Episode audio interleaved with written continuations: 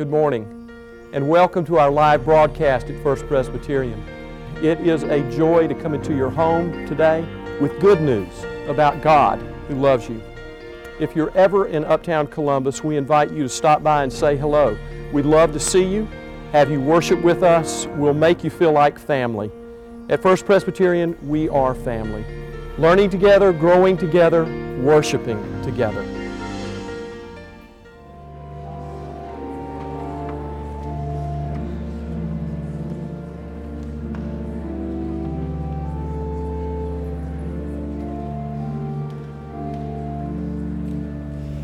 All who are able, we ask to please stand for our first reading, a reading from Genesis chapter 12, verses 1 through 3.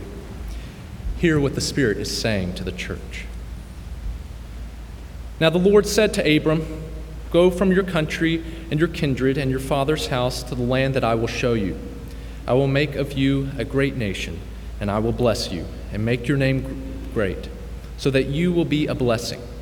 I will bless those who bless you, and the ones who who curses you, I will curse, and in you all the families of the earth shall be blessed. This is the word of the Lord. Thanks be to God.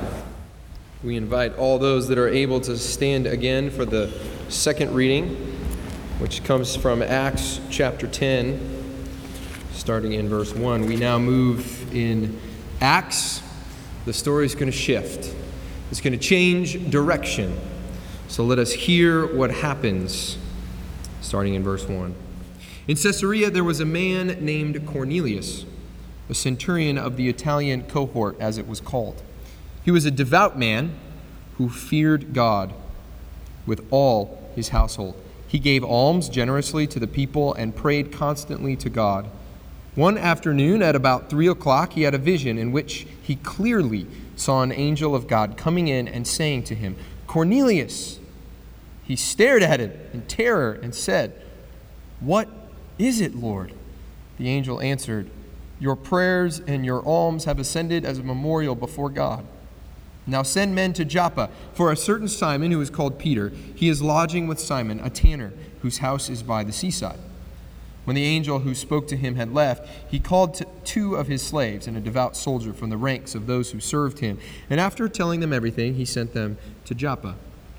Now, about noon the next day, as they were on their journey and approaching the city, Peter went up on the roof to pray. He became hungry and wanting something to eat. While it was be- being prepared, he fell into a trance. He saw the heaven opened and something like a large sheet coming down, being lowered to the ground by its four corners. In it were all kinds of four footed creatures and reptiles and birds of the air. Then he heard a voice saying, Get up, Peter, kill and eat. But Peter said, By no means, Lord, for I have never eaten anything that is profane or unclean. The voice said to him again, a second time, What God has made clean, you must not call profane. This happened three times, and the thing was suddenly taken up to heaven. Now, while Peter was greatly puzzled about what to make of the vision that he had seen, suddenly the men sent by Cornelius appeared. They were asking for Simon's house and were standing by the gate. So they called out to ask whether Simon, who was called Peter, was staying there. While Peter was still thinking about the vision, the Spirit said to him, Look, three men are searching for you. Now get up, go down, and go with them, without hesitation, for I have sent them. So Peter went down to the men and said, I am the one you are looking for. What is the reason for your coming? They answered, Cornelius, a centurion, an upright and God fearing man, who is well spoken of by the whole Jewish nation was directed by a holy angel to send for you to come to his house and to hear what you have to say. And then moving to verse 34. Then Peter said, began to speak to them. I truly understand that God shows no partiality, but in every nation, anyone who fears God and does what is right is acceptable to him. You know the message he sent to the people of Israel, preaching peace by Jesus Christ. He is the Lord of all. This is the word of the Lord. Thanks be to God. You might be you may be seated.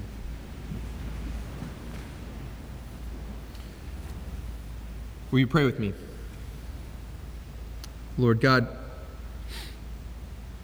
may the words of my mouth and the meditations of all of our hearts be pleasing and acceptable to you, our rock and our redeemer.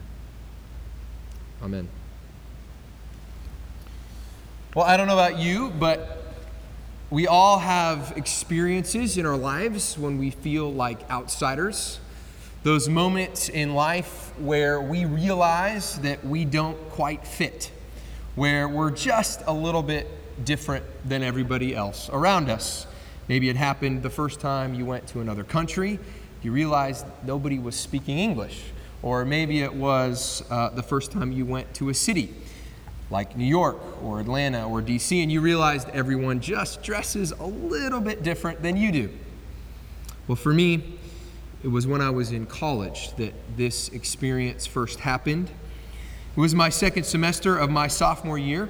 I was a global studies major at Azusa Pacific University in Southern California. And as a global studies student, I was required to do two semesters away from campus one an urban immersion experience and one an international immersion experience. So I left school to attend my urban immersion experience called LA Term. As a part of this experience, we live with host families and we took classes at a satellite campus downtown in LA and did a nonprofit internship somewhere in the city. Now, my host family were immigrants from El Salvador, Ishmael and his wife Heidi, and they lived in Hollywood, California, and they'd been there since the 1970s and just a wonderful little home. And as I drove up to their house, I got excited because I was going to Hollywood. I had made it made it to Hollywood. We passed right by the street with all the handprints and the Chinese theater where the Oscars are held every year, and it was pretty awesome. And I enjoyed my first couple days with Heidi and Ishmael. Uh, they spoke English fluently, and I spoke quite a bit of Spanish, so we got along wonderfully. And Heidi was a great cook. She would make tamales and carne asada and tacos that were just wonderful. But everything changed for me on my first day of school. Now, as a part of the program, you're required to take public transportation, the subway or the bus to school and to your internship, as to help you understand what it's like to live in the city. And so I looked up the subway schedule to see what time I needed to be on the train to make it to my class in the morning on time. Now, the closest subway station was about three, three blocks away. It was actually underneath the Chinese Mann Theater where the Oscars are held. It was kind of cool to walk by that place every day on my way to school. But this morning was my first morning. I woke up early to get there on time. I left the house, and as I was walking, walked up a block, and there sat Hollywood High School, a big high school in the area right on Hollywood and Highland on the corner. And students are mingling outside as they prepare for their classes to start. You know, it's uh, a crisp California morning in January, like Georgia. It doesn't get that cold in California. So students are kind of mingling outside, spilling across the street to the McDonald's parking lot as they wait for the bell for class to ring. And as I make my way through these students, kind of trying to fight my way upstream to get through them, to get to the subway, I realize something. Something hits me for the first time in my life. I realize that I'm different. Because I begin to hear Spanish and Korean and Chinese and who knows what other languages. And everyone looks just a little bit different than me. The white boy from Nebraska, the heartland, has been put smack dab in the middle of the multicultural reality that is Los Angeles, California, and I looked different. And I felt it. I felt it that I just looked different. Have you been there? Have you been there? Have you ever felt like an outsider, like everyone around you, you just quite didn't fit? You see, the reality is that all throughout human history, we've done this, right? We've separated people into outside inside groups people that are like me, people that are different than me. And it's it makes sense, right? It's how we make sense of the world around us. Okay, they talk like me, they don't talk like me. They live on my block, they don't live on my block. They work with me, they go to school with me, they don't. And throughout all of human history, we've done this. And we, done, we do this every day. And we do this with silly things like what college football team you root for, right? Uh, I'm from Nebraska, and in Nebraska, everyone's a Nebraska fan. There is no pro team, there is only Nebraska football. And one day, my aunt, uh, Pauline, who some of you had the pleasure of meeting uh, at my ordination and installation, brought home this young man to the family. His name was Eric, and Eric was from Oklahoma. Uh, not only was he from Oklahoma, but he went to the University of Oklahoma and played in the band at Oklahoma. Uh, that's not what you do when you're from Nebraska. You don't marry a boy from Oklahoma, and yet my aunt had fallen in love and they are still married to this day. But Eric was an outsider for a while because that's one of those ways that we divide ourselves into different groups. But we do this in other ways too, in ways that mean a lot more than just college football. Barriers that we set up. In our story this morning, we see one of those barriers, one of those divisions of humanity coming out to play. You see, in our story this morning, we have the encounter of Cornelius the Roman centurion, and Peter, the apostle, the disciple of Jesus Christ. And in this story, we see the two of them beginning to imagine what life might look like if there weren't inside and outside groups, Jews and Gentiles, but one family of faith under our Lord and Savior Jesus Christ. The story begins with Cornelius, a Roman. He's not a Jew. He's living in Jewish lands, but he's a Roman. He's a Gentile. He's a pagan. He's one on the outside. But Luke, the author of Acts, wants us to know that this isn't just any Roman, this isn't just any soldier. No, this is a God fearing soldier. And that word, God fearing, is the same word that will be used in the Old Testament to describe the father of the faith, Abraham. Abraham, when he takes Isaac to be sacrificed, the angel stops Abraham and he says, Abraham, no, don't kill your son, because we know, God knows that you fear him. Abraham, the father of the Jewish faith, is a God-fearer, and so too is this Roman centurion so the story in Acts tells us that an angel comes to him and says, Cornelius, God has seen your prayers and your almsgiving. So call for this man named Peter because you need to have a conversation about what it really means to follow Jesus. And so the story shifts focus to Peter. Now, Peter is the rock on which Christ will build his church, right? This is Peter, the apostle, the disciple, the one who has preached over and over, who's already been in jail in our book of Acts. And here Peter is on a roof praying, and he has a vision. Like I told the children, a vision of a sheet with unclean animals and lizards and birds. This is a bizarre dream. Um, it's a nightmare, really. It's bizarre. And after it, the voice says, Take and eat.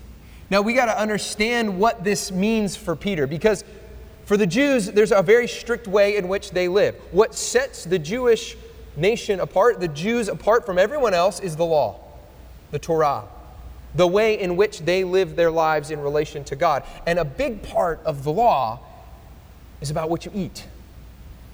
So they didn't eat unclean animals. And Peter had never in his life broken that law. And now, in a dream, he's told, Take and eat the, the unclean.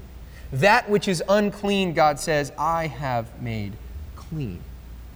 And Peter is confused and perplexed because it just doesn't make any sense. Why would God want me to break the, I, I don't understand.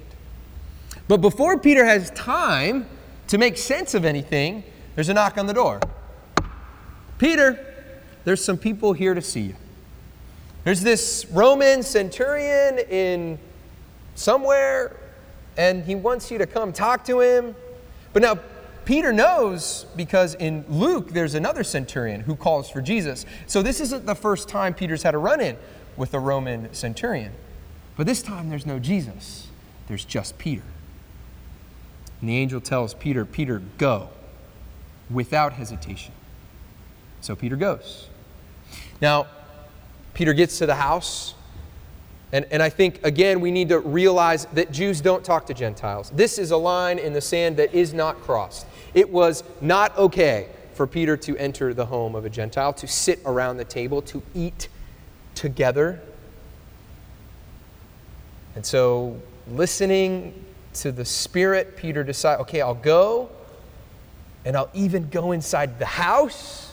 But all the while, I'm sure Peter is questioning, well, now what? How, how far, God, are we going to take this thing?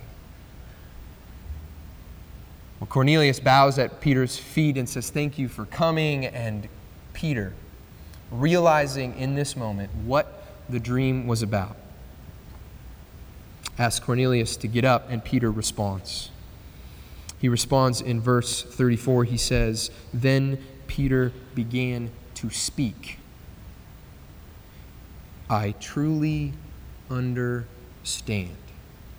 And that word understand is not just knowledge that one has had, but it's, it's new knowledge, it's new understanding, it's new insight. It's that moment in life where you're in a fog and then all of a sudden the fog is lifted and you can see clearly. It's when the puzzle comes together for the first time. And Peter is making sense of the dream that was puzzling him. But now, this Roman, Cornelius, a God-fearer, Peter understands. And he says, God shows no partiality, but in every nation, anyone who fears God and does what is right is acceptable to him. The gospel is no longer just for Jews, it's for all people. For all people. For anyone who fears God and does what is acceptable is now welcomed into the family of faith. This is radical, life altering, world changing stuff. Because we wouldn't be sitting here this morning if Peter had just been like, Nope, God, I, this is too much for me. I can't handle it. Because I don't know about you, but my family is not Jewish. Uh, we're, we're Czech and Catholic, I think. But I'm here this morning because Peter listened and Peter went and was willing to follow the Spirit into a home of a Roman centurion. So Peter preaches a sermon. Preaches a sermon reminding us that we are all witnesses to what Christ has done. And now Peter is realizing that what Christ has done is for the whole world. And the story of Luke and Acts is the story in Luke of Jesus' movement to Jerusalem, the first half of the book. The second half of the book, Acts, the movement of the gospel, of the church from Jerusalem to Judea and now the very ends of the earth. And Peter is staring at the ends of the earth in the face because it's a Roman centurion named Cornelius. This goes against everything Peter thought he knew. The world is turned upside down.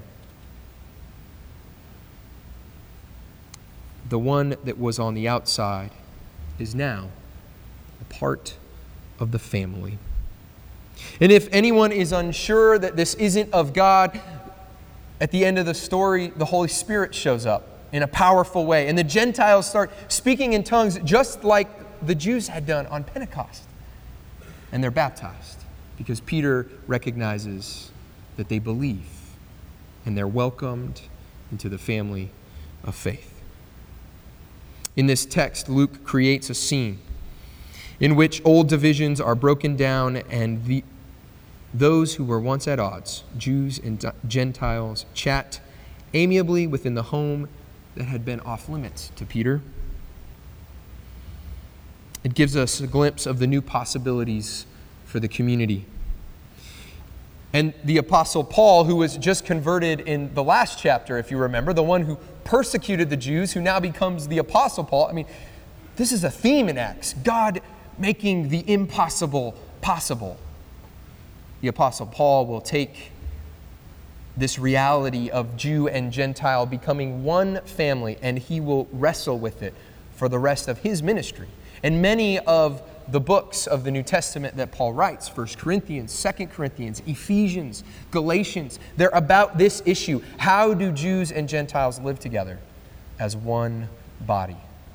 And in Ephesians, writing to a church very much in the midst of that struggle, Paul writes these words Remember that you were at that time without Christ, being aliens from the commonwealth of Israel and strangers to the covenant. But now in Christ Jesus, you who were once far off have been brought near by the blood of Christ. For Christ is our peace. In his flesh, he has made both groups into one and has broken down the dividing wall that is the hostility between us. This story of Peter and Cornelius it has implications for us here in Columbus, Georgia. It has implications for us both personally and corporately. Because corporately, we are a part of the church. The church where anyone who believes in Christ and does what Christ asks is welcomed into the faith. And so our call is to tell that story to be a community that loves and shows grace and mercy and compassion to a world that is desperately in need of good news. As the great reformer Martin Luther liked to remind his congregation, the church is not a museum for saints, but a hospital for sinners. And our story this morning reminds us of that, that things have changed, that the walls have come down. But this crazy story, this story with flying sheets or carpets and literally flying pigs, doesn't just have to do with us corporately, it has to do with us individually or particularly. Because this story shows that God is at work both in Peter and Cornelius' life. Way before Peter gets there, God's already at work in Cornelius' life. And God is calling us to look for Cornelius's wherever we are. And it's okay because God's already there. God's already at work. I mean, this is scary stuff. Talking about faith with friends and coworkers, with our neighbors. But God's already there. God's already at work, stirring hearts like Cornelius, and they're just waiting for someone to say, Hey, can I tell you the story of Jesus Christ and what that means for me and for you and for the world? And have no fear, because God is already there. As one commentator on this passage says, Faith, when it comes down to it, is often our breathless attempt to keep up with the redemptive activity of God. To keep asking ourselves, what is God going to do next, and where is God working now? Will you follow God to the Corneliuses in your life? In September, we're going to celebrate a day together here at First Presbyterian called Back to Church Sunday, where our evangelism and outreach committee has asked us to challenge our congregation that everybody ask at least one person to come to church with you. Just one. Now, we're not asking you to ask your neighbor that you know goes pretty regularly to Christ Community Church. They can keep going to Christ Community. That's great. Or to St. Luke or First Baptist or Trinity Episcopal Church. But we want to ask you and challenge you to be on the lookout for the Cornelius in your life and invite them to come. To come and hear the good news that in Christ things have changed. That those who were once far off, and friends, that's all of us, have been brought near in Jesus Christ. This is challenging stuff. It's, it's hard to strike up faith conversations with people. It's hard. I'm a pastor, and it's hard for me when I'm standing in the checkout line at Publix or in a restaurant or with my family. But God is calling us because God's already there. And we do this out of gratitude. We do it out of gratitude because we were all broken, and in Christ we have been made whole. So let's tell the story, friends. Let's live out the truth that in Christ we are all one. That there is neither Greek nor Jew, slave nor free, male nor female. No, in Christ we are one. And may we be people that invite others into that amazing story. In the name of the Father, and the Son, and the Holy Spirit. Amen.